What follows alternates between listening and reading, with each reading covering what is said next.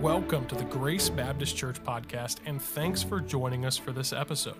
Before we begin, please take a moment to subscribe on Apple Podcast, Spotify, or wherever you listen to podcasts. If you enjoy this content, please don't hesitate to leave us a five star review and share this podcast with your friends.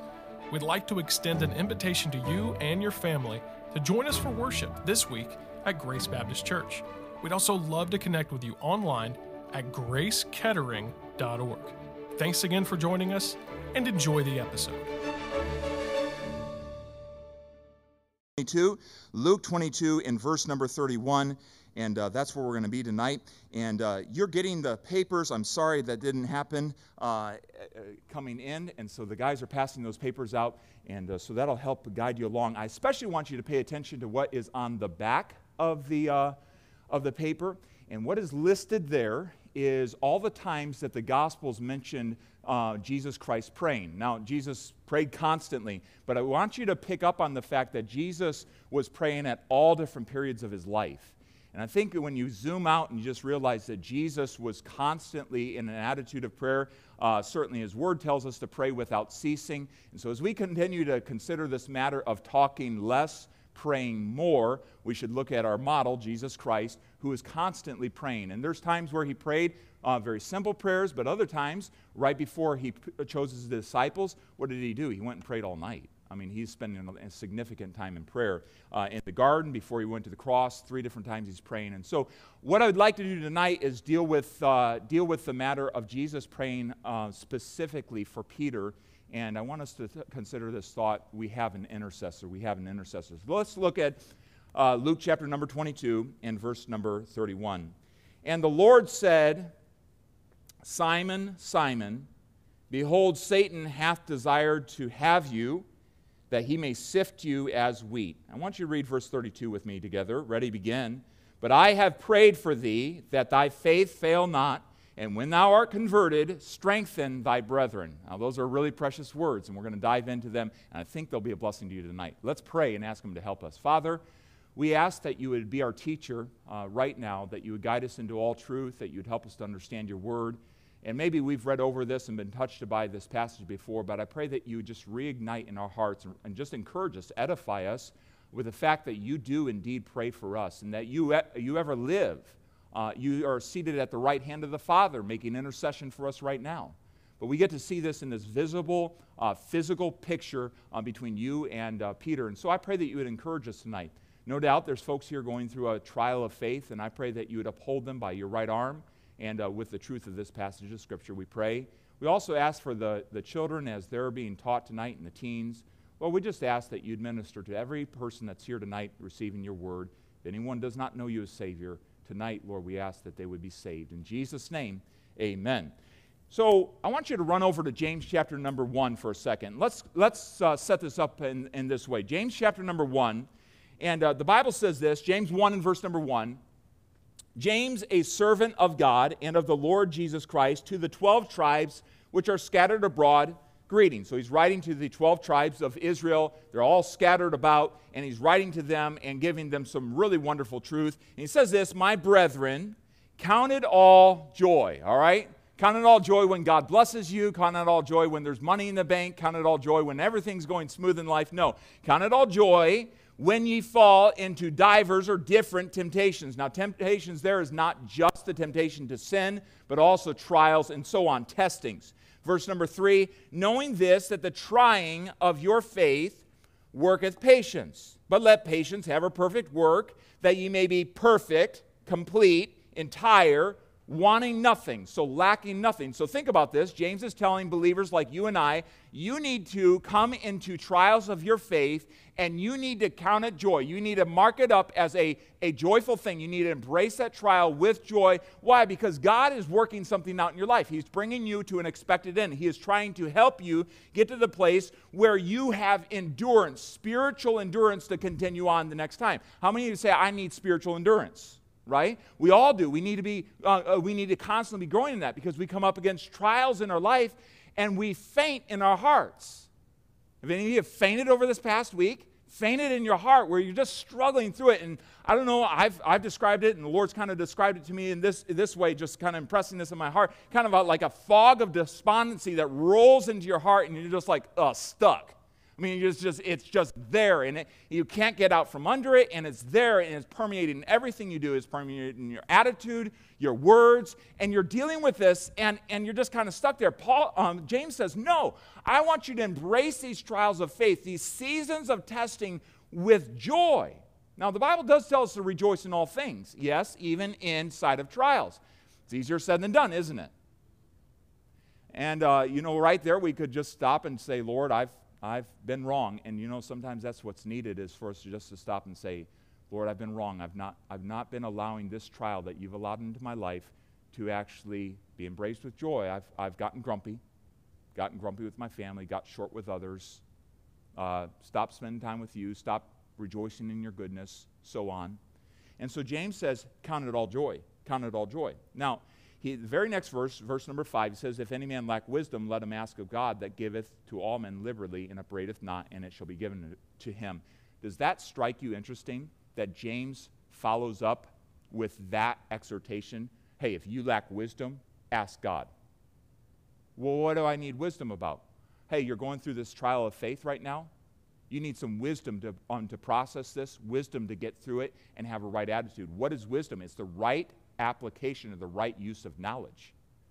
How many of you need good knowledge and need to apply it right when you're going through a trial of faith? You understand what I'm saying? I do, because we start believing Satan's lies, right? God's given up on you, God's done with you, He's abandoned you. Uh, and we start thinking that maybe about one another. We need God's truth in the midst of that trial. And so he says, "Hey, you're wondering what's going on. God's God's uh, you know God's allowing this in your life. God, what are you doing to me?" David asked that question.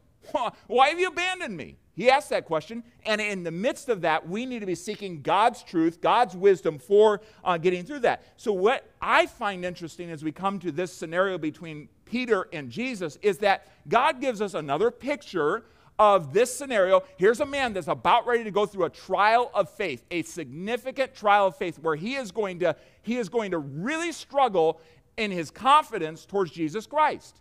And whether he's going to continue on, whether he's going to follow the call that Jesus Christ put on his life. And he's going to really struggle with this. And Jesus gives us a picture of what he does in that scenario. So look at it with me. Um, this trial of faith is really any time that we go through that, that where our, our confidence in Christ is tested, our confidence in who he is, our confidence in his ability, in his ability to triumph, all those things. And so uh, Peter's coming into that. He's going to face a trial, and Jesus forewarns him. I was on the phone with a pastor yesterday, and he says, You know, I cannot get past the fact that believers are about ready to step into some very, very difficult times. I think we are in difficult times, but it's just a sense. You know, I think the Holy Spirit even has that sense. He's forewarning us, right? Are you with me? You with me? Do you, do you, do you see that right now? And we, we sense it in our hearts. Hey, it's time to listen to God in that moment. Now, Peter didn't totally listen very well because what? In the rest of this chapter, as it's chronologically laid out, verse number 54, he's denying Jesus right? So we need to listen really well. This is the time to listen to the fact God is giving us some truth through this, this illustration. He's giving us some truth that really helps us to be on the right track as we will embrace those trials. So I want us to notice, first of all, in verse number 31 of our passage, notice Satan's request. Now that's kind of a, a, that's a really scary thought. Satan's request. Now Satan has an agenda. Satan has a plan, but he says, "And the Lord said, Simon, Simon, behold, Satan hath desired to sift you." That he may, or has desired to have you, that he may sift you as wheat." His first desire was, I just want to, I want to get my hands on Peter. I want to, I want to have him. And so he he says that this request was made known to God. Now, that's not, that's not uh, too far fetched because we can go back to the book of Job and realize that Job two times came to God and requested to be able to test Job. So we understand that scenario. We understand that Satan has to come to God and he has to make this request to God. He can't just willy nilly, he can't just do whatever he wants. He has some boundaries. And so uh, Jesus wanted Peter to realize this Behold, behold, and it's almost as if God just pulls back the curtains into the spiritual battle that is waging in the heavenlies, so to speak. Here's what's going on Satan has come, he has appeared, he's made a request to me. This is the request that he's made. He wants you.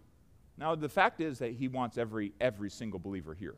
He wants your family. He wants every kid that's down there. He wants every teenager. He wants every person who is, who is having a heart towards God. He wants to derail them.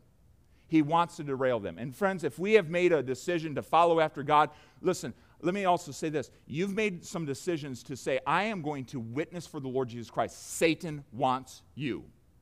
Mark it down, Satan wants you. This week, you wonder why you're struggling. You wonder why there's some storms in your life. You wonder why there's some opposition. You've said this week, by God's grace, I'm going to witness to at least one person, right? And there is going to be a struggle there. And so, behold, uh, and God's pulling back the curtains, and we need to see behind the, the scenes as well. There is a real spiritual battle that is going on. And He says, uh, He's desired you, He's actually demanded for you. Now, think about the arrogance of, of this, this character, Satan standing up before Almighty God, his creator, right, and saying, I, I demand of you.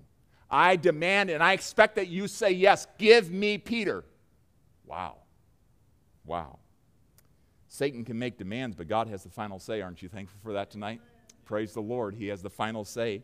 And uh, even in Job 2 and verse number 6, and the Lord said unto Satan, Behold, he is th- uh, in thine hand, but save his life. You can have him, you can you can go after him, but save his life. You can't take his life. You can't take his life. So I don't know about you. I, in this moment, I just want to pause and say thank you to our, our God who limits Satan. I mean, he, he is on a leash. I, I like to think about it, you know, one of those junkyard dogs that's on a leash, right? And, and he has so much chain. And he, he has a loud bark, but once he gets to the end of the chain, it's it. You know, you know how those dogs, you, you know, they'd run and they'd be on the end of the chain and they'd kind of jerk themselves like that. Have you ever seen, uh, seen that where they, they put a spring, at, a spring on one of those chains? So we grew up with dogs and we had them on one of those, those, uh, those lines that, you know, that uh, hooked, from, hooked from the top. And, you know, they get to the end of that and they'd spring and, you know, it, it's like, but Satan has, there is an end of, end of Satan's ability. And God determines that. Whatever you're going through right now, God determines that. He determines how far Satan's allowed to test and try you, your family, and how, how far he can go. So we can give praise to God for that tonight. But notice, his request wasn't just to God, his request was to expose Peter. Now, no doubt, you, uh, you know your own limitations, you know your own struggles, uh, and those come up often in your mind, and you know they're there. And no doubt Peter had them as well. But I want you to notice this word sift. He says that he may sift you as wheat. This is his intent, that he may sift you as wheat. The idea is to, to, to shake vigorously, to turn, up, uh, turn upside down, to, you know, it, it's tossing. You know, it's kind of in a sieve, so it, it, would have been a screening of this wheat to break apart the wheat, uh, the kernel of wheat from the, from the chaff. So Satan comes, he's not, he's not believing that, that Peter is wheat, right? That he's valuable. He's expecting him to be a phony. He's expecting him to be a fake, just kind of chaff that, that could be uh, disregarded and burned. And so he expected to find that through the, through the testing, Peter wouldn't really last. Peter wasn't really a follower of God. And Peter really, you know, he was just kind of a hypocrite, you know. And so uh, uh, through the sifting, that's what Satan's hoping to find out. And, and he's going to work to break them apart. He's going to work to cause doubt. There's a big part of the idea of this word sifting to bring about doubt, to question.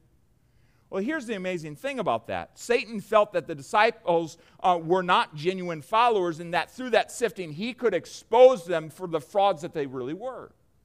Now, friends, I, I want you to realize the accuser of the brethren continues to try to do that today. And he does that right inside of our minds. Yes, he does it. He would love, he'd love the chance to do that publicly. But he does that in our minds. And I can also guarantee, just to tie it back to this matter of witnessing for Christ, I can also guarantee there are times where, where you have tried to go witness and to be bold, and in the back of your mind, a thought comes up why are you witnessing? You know you struggle with sin. Uh, you know who you are, in the back of your mind, all of a sudden, out of nowhere, guilt from the past comes up. Who in the world is that? Satan's sifting you. You're just a real phony. You have no business talking about this, uh, this stuff. Now, obviously, if there's sin that we need to deal with, we need to deal with it. Satan's a master at bringing question and doubt into our lives at the time God is trying to use us. He is a roaring lion seeking whom he may devour. We do wrestle against not flesh and blood, but against principalities. We wrestle against a spiritual battle, Ephesians 6 and verse number 12. And so Satan desires to sift you, to shake you, to turn you upside down, to bring question in your mind. Are you really that good of a Christian? You should just quit now because no, that church doesn't need you. God doesn't need you. Uh, Jesus doesn't need your witness, and he just is causing question. You know, his sifting can come physically through illness. Friends, I'm kind of burdened about something for us as a church. There has been so much illness right now are you with me about this?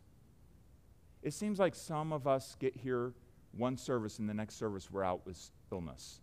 Are you with me? Are you tired of this? Right? It's just constant. And I know it's this time of year, and we say that. It's just this time of year, right? But, you know, God is the God of health. And can you, with me, just pray and commit to praying about this matter? We have revival meetings coming up. And I'm just going to take some time to tell you what God has done over this past, past week and why I believe God really wants to work in our church. I, I already sensed God working in our church just as we've come into this, come into this year. I mean, He is. I, I, sense, I sense it. You've sensed it. You've told me. There's, God is doing a stirring work in our hearts, and a lot of it's spiritual, a spiritual stirring work. But as we, as we come into this, and we say, well, you know, we're going to set aside a, a Sunday, Monday, Tuesday, and Wednesday, and we're going to give God a chance to take His word and to work it into our hearts. Well, you can about guarantee, way uh, way it's been going, sickness crops up and you miss you miss you miss it all or something like that, and you you don't get the encouragement of that. But Satan knows that he can really discourage the people and really bring question into our lives and sift us even through through physical illness. Okay, but uh, I want to tell you this week on, on Monday morning, I got a call from Brother Mike Edwards. And he goes, Brother Kagan, I, I, I, this is a really heavy call for me. He says, uh, I, I want you to know I've, not had to make this call before, but uh, my wife has had surgery, and I thought, I thought we'd be fine and that we'd be able to, we'd be able to be out there and, and that she was going to recover, but she's starting to struggle with blood clots. And, and brother, I just, my first responsibility is to her, and I really need to, I need to tend to her. So I'm, I'm afraid that I'm not going to be able to make it. I don't want to leave it to the last minute. Now, we've had this meeting planned for about a year or so, and um, Brother Edwards and I have been conversating about this, praying towards this weekend, and, and, and, and so forth. And so uh, he says, Is there any way that I can help, you know, mediate this and, and, and try to, you know, try to be help? I mean, I know we're uh, just a couple weeks out. And to me, uh, to me, just understand that, you know, the revival meeting at the beginning of the year, the reason I put it here is, is I, I just sense that this is the time of year we need to be called out of the winter slumber. We need to get into the Word of God, get our minds right, and, and go on for the Lord. Not wait till halfway through the year to, to get into the Word like that, but just take this, this season. Yes, snow comes, right? It frustrates us. And uh, Brother Sam Davison, he goes, why do you put it in, you know, why do you put it in February? Because we, we need a kickstart in, in the winter. We really do. So uh, anyway, uh, Brother Edwards said, I, I, said, no, you need to take care of your wife, and, and I understand that, and God has this, right? God has this. He, he's got this, right? Amen? He's got this. Or, or we, we have that coming on the t shirts. He's got this, okay? So I, I wasn't putting that on. I, I, I just sensed the Lord has it. He says, Can I, can I make a suggestion? God has burdened me um, with, and placed on my heart a preacher that I wonder if you would just have. And he says, Do you know anybody by the name of Billy, um, Billy Ingram? And I said, Well, yes, I do, Billy. And I go back to about 2003. I, have known him since then. And uh, Billy Ingram pastors uh, Canaan Baptist Church down in uh, Covington, Georgia. God has been doing a w- nothing short of a reviving work in both Billy's life and the life of the church. And uh, as he said that, I was like, I cannot believe the goodness of God. Because just in the past week, I'm like, Lord, whatever you're doing in Billy's life, and whatever you're doing in his church, I want. And he goes, I'm gonna, Would you mind if I give him a call? So this just happens on Monday. He gives him a call on Monday. And then on Tuesday, he sends me a text. He says, Billy's good to do it, and he'll do Sunday too. Now, I don't know how, whether it'll just be Sunday on Sunday night, but you know what? Regardless, I know this much: God is working, and He's arranging, and He's answering prayer, and he has it all in control. And friends, I'm telling you what, Satan is trying to sift some of us and even through physical illness, he's trying to sift. We need to make this a matter of prayer. Are we wrestling against uh, you know, physical viruses? No. I mean, they're, they're real. I'm not denying them. But do you, you understand what I'm saying? We, he even tries to sift in that. And so I'm just saying, God, God is working. Satan is, is also trying to discourage and to uh, trouble. Sometimes that sifting comes through finances, uh, through loss. We've had people lose family members this week. Uh, sometimes it's emotional, doubt, rejection, right? Rejection is a big deal for, for us to deal with. Uh, anxiety, hurt, spiritually. What about just the oppression of the enemy against, our, against us? He can't he can't possess us as Christians, right? Amen? I'm thankful for that. I don't know about you. I'm thankful. He can't possess us, right? All right? He can't, but he can certainly um, uh, oppress us and bring a heaviness. He can certainly bring up our guilt as a way of sifting us, right? And he does that over and over. Do you know what's in your past? Right. And you just have to say, I, I, have been listening to this song this week. It's under the blood. It, it's all been taken care of. It's all been paid for. It's, it, we're good to go on that. And so Satan does all this, and he is the accuser of the brethren. And so Jesus did tell us in the model prayer hey, make sure that you're praying, deliver us from evil. Make sure that you're mindful of the fact that Satan does have evil intentions and make sure that you're praying in that way. So Satan's desire is, his, his request is, I want you and I want to sift you. That's what he is. That's what he's doing. And friends, let's not be ignorant of his devices. Let's not be ignorant that as you walk out of this building tonight, he is trying to do that in your life. But let's think about this. What is, what is the Savior's response? Notice in verse number 32 But I have prayed for thee. Let's say that good and loud together. But I have prayed for thee. One more time. But I have prayed for thee. Praise God for that prayer, that intercession, that, yeah, as much as Satan is begging, for you, demanding for you. Our Savior begs for your, for your success, for your endurance through that, through your, uh, through your spiritual growth through that. And here's the thing Jesus always gets his prayers answered. I'm thankful for that. He's praying for Peter here, he's praying for you. Now, notice here, he says, I've prayed for thee. Now, he said to all the disciples, Hey, Satan's desire to sift you, plural, all of you guys, and he was going to in the, uh, through the death of Jesus Christ. I, I, he's desired to sift you all, but here's the thing I have prayed for thee. And Jesus gets very personal. I've prayed for thee. I want you to think about that. Put your name in that blank there. If you're writing down notes tonight, put your name in that blank there. I've prayed for thee. I've prayed for Tom. I've prayed for Isaac. I've prayed for Beth. I've prayed for Jeannie. Think about that. Isn't that amazing? And he does that for us. And he still does that. And I don't know where, where folks get the idea that he stopped interceding for his, his own when he got to heaven. Boy, what a, what a morbid thought that is. I, I, I came across that thought and I was like, I don't know where you get that. That is right there in Hebrews chapter 7, verse number 25. He ever liveth to make intercession for you and I. And you know what? Sometimes in the midst of our sifting, when we're being turned upside down and tempted by Satan, we're in that, that, that fog of despondency, and Satan's really working a good one on us. And, and, and to the extent that God allows, sometimes we can look at another brother or sister in Christ or our, our spouse and we can kind of kick them when they're in the midst of that. Do you know that Jesus does not reprimand? He does not go after Peter in this moment. Even when he restores him in John 21, he does not reprimand him in the sense he goes after him and kindly brings him back. And so, do you know what he says to him? Uh, yeah, you're going to you're going to really mess it up, Peter. No, no, no. I've prayed for you. I've prayed for you. You know the best thing that we can say to one another when we're being sifted or going through a trial? I'm praying for you. And more importantly, our Savior's praying for you. We just need to really grow in that. We need to just grow in this matter of I'm praying for you. And, and friends, not just I'm praying for you, but let's stop and pray right now. Are you with me about that? Let's stop and pray right now. Let's Let's pray about this on this matter you're going through. Let's pray about this spiritual attack that you're going through. Now, notice Jesus was prayerful, not critical. He was prayerful, not critical. May that be our heart. Let's be prayerful, not critical. We can criticize people. We don't always know everything that's going on. We don't know the spiritual attack that's being waged against a family. We don't know all that goes into the decisions that they're having to make as they might be being sifted. Uh, everyone's at a different point on the journey. Let's be like Jesus, be prayerful, not critical. Right? Are you with me about that? Let's be prayerful, not critical. I'm praying for you. And maybe you look at them and well, I, you don't always agree with everything they're doing. And, and you look at it and say, I would do it differently. But you can say this I'm praying for you. And so isn't Jesus. And Jesus is interested in them overcoming as well. But notice also, his, he was prayerful, but how he was prayerful, verse 22 I have prayed for thee that thy faith fail not. Here's my specific prayer request. And so he was specific, not general in his prayer.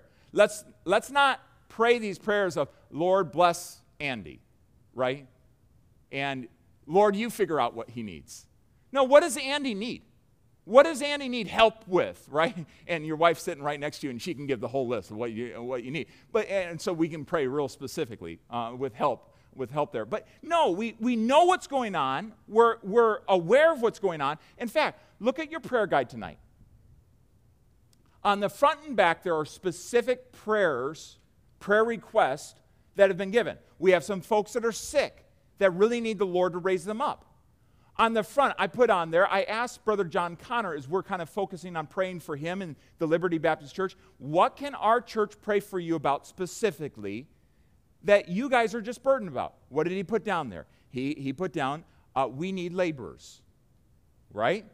That's a, a, biblical prayer request. We need laborers. He put down that his wife has an, a, a, rare autoimmune disease, and they need help with that. They need God to, to help them through with that. He put down that his wife, uh, his, his mother, is dying of a, uh, ALS. And so, as we think about this, we can pray specifically. We can be like Jesus, specific, not general. Lord, bless John Connor. No. Lord, John Connor and the church over there, Liberty Baptist Church, they need laborers. And even as they need that, there's some holes in their church ministry and, and, and their efforts that they, they can get discouraged about. And God, we're just praying that you would provide them a, a labor, some, some young families that have energy and have, have focus and, and just are, are, are going to tune in with him, and some older families that have some wisdom and, and maturity and some experience that could come along and be helpers to him and an encouragement uh, to the, the church there. And we pray specifically, not general. So I've prayed for thee that thy faith fail not, that thy confidence would not fail, that there not be a, a loss in confidence in Christ and his, his power and his plan to use me. Now, interesting, the word fail not, the two words fail not, have the idea of, of ceasing. We can catch that, but it's where we get our word eclipse, right? And so, as you think about that, when there's an eclipse, there's a blocking out. So, what Jesus is literally praying, I'm praying that, that your faith wouldn't be blocked out by what's coming. I'm praying that the trial you're about to go through, the trial of faith, that is me going to the cross, me being in the tomb for three days and three nights, would not block out your faith, your confidence in who I am, what you already declared, Matthew 16, 18, right? And, and, and what you know that I can do, and what you know I've called you to. I pray that it would not eclipse that. And so, as you consider that, Jesus is praying very specifically. And while our faith will be tested severely, and we might have more severe tests coming down the road, I want us to understand our Savior is specifically interceding for our triumph, for us to overcome for us to, um, to make it through. Nay, in all these things, we are more than conquerors through our Lord Jesus Christ. And so he's praying that this will be our experience, that we will triumph over that sin and over every obstacle that would hinder us from obeying, the, um, fully obeying the will and the word of the Lord Jesus Christ. He's praying for that, he's asking for that. I find it incredibly encouraging tonight that my Savior is praying for me in that way. I, I, don't, want, I don't want what you're going to go through to eclipse to, to, to block out your faith, your confidence in me. And you know what? There are times where we come to the, to the utter end of our confidence. Lord, do you know what you're doing? Have you forgotten about me? I'm here sitting at home and, I, and things aren't getting better. The doctors aren't giving me better answers. And, and, and I have this family problems. I have these divisions and I have these financial issues. And uh, Lord, do you know what you're doing? Friends, Jesus is praying for Peter in an exact moment like that trial of faith. Now, let's catch this as we conclude this thought. Verse 32. Our Savior gives reassurance to Peter. Now, notice what he says. Just the last phrase, we can miss it if we are not careful. And when thou art converted, strengthen thy brethren. Let's say that together. And when thou art converted, strengthen thy brethren. All right, let me know you're awake tonight, okay? And when thou art converted, strengthen thy brethren. All right, very good. So as we consider this, uh, he is saying, hey, listen, Peter, first of all, in that first phrase, he's saying, listen, you are going to come to the end of this.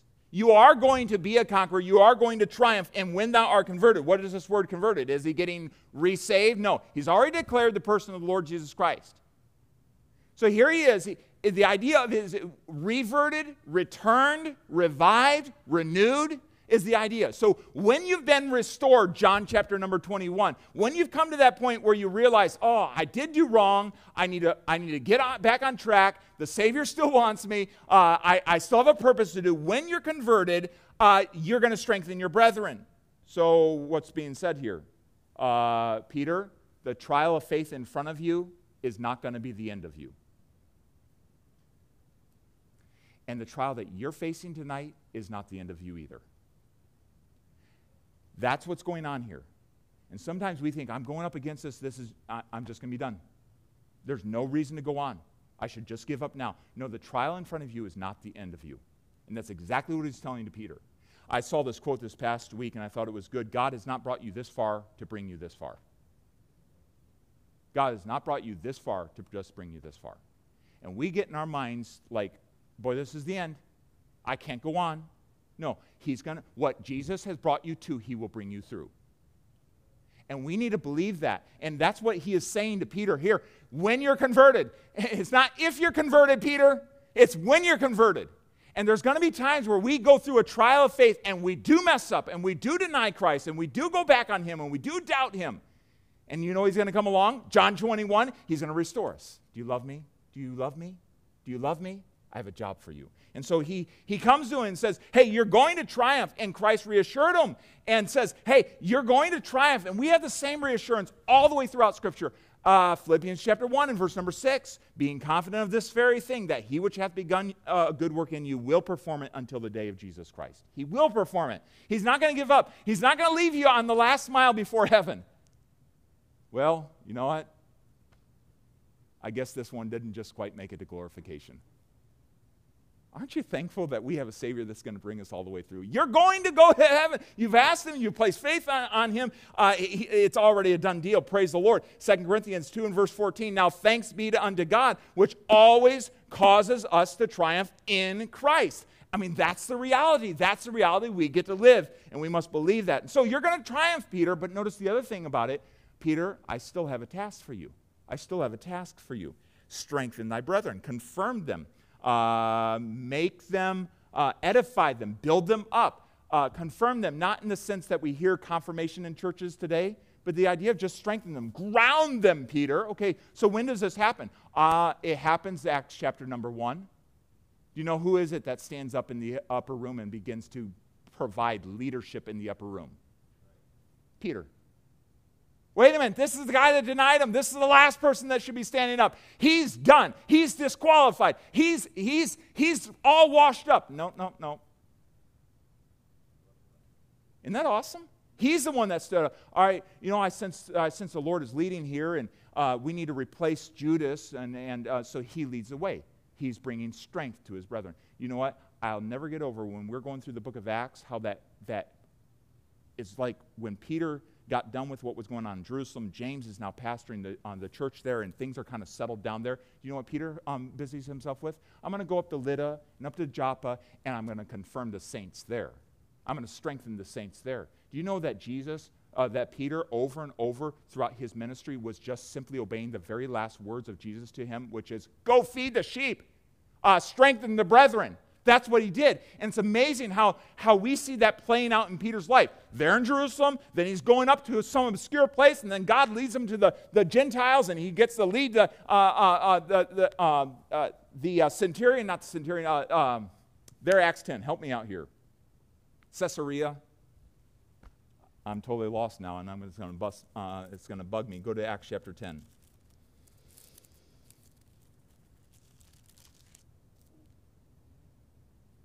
Cornelius. There it is. Cornelius. And so he, he's, gonna, he, he's led to him. It's amazing what Peter is doing in obedience to the Lord as he's been restored. I have a task for you, Peter. I have a task for you.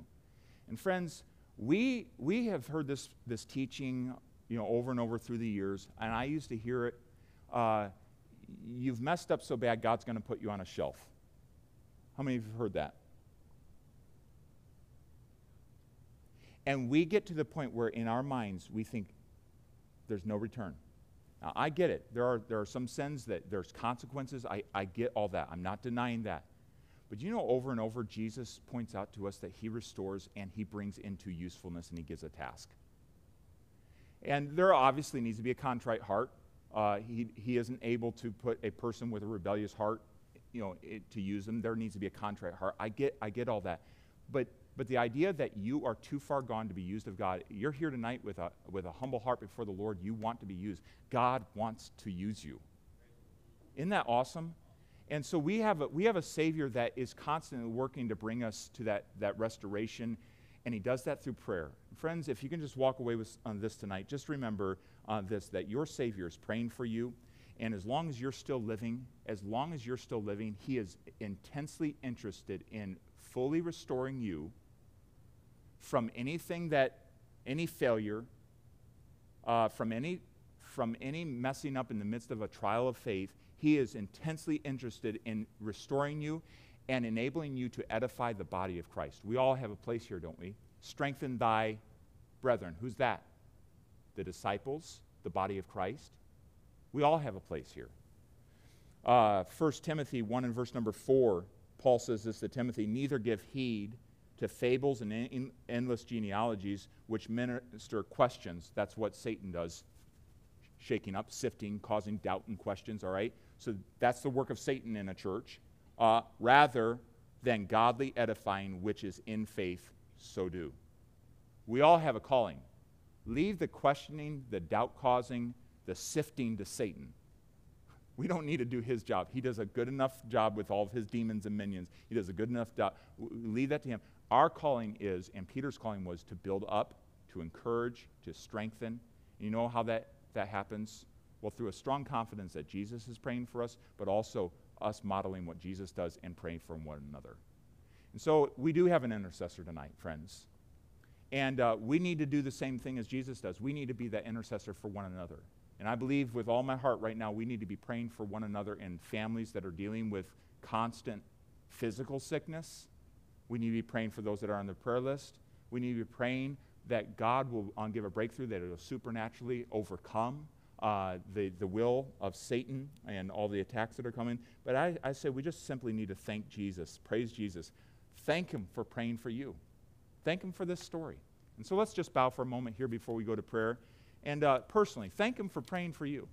Give Him praise right now. He's done that for you. He's done, he's done that today. Give Him praise right now. Thank you, Lord. Thank you for praying for me.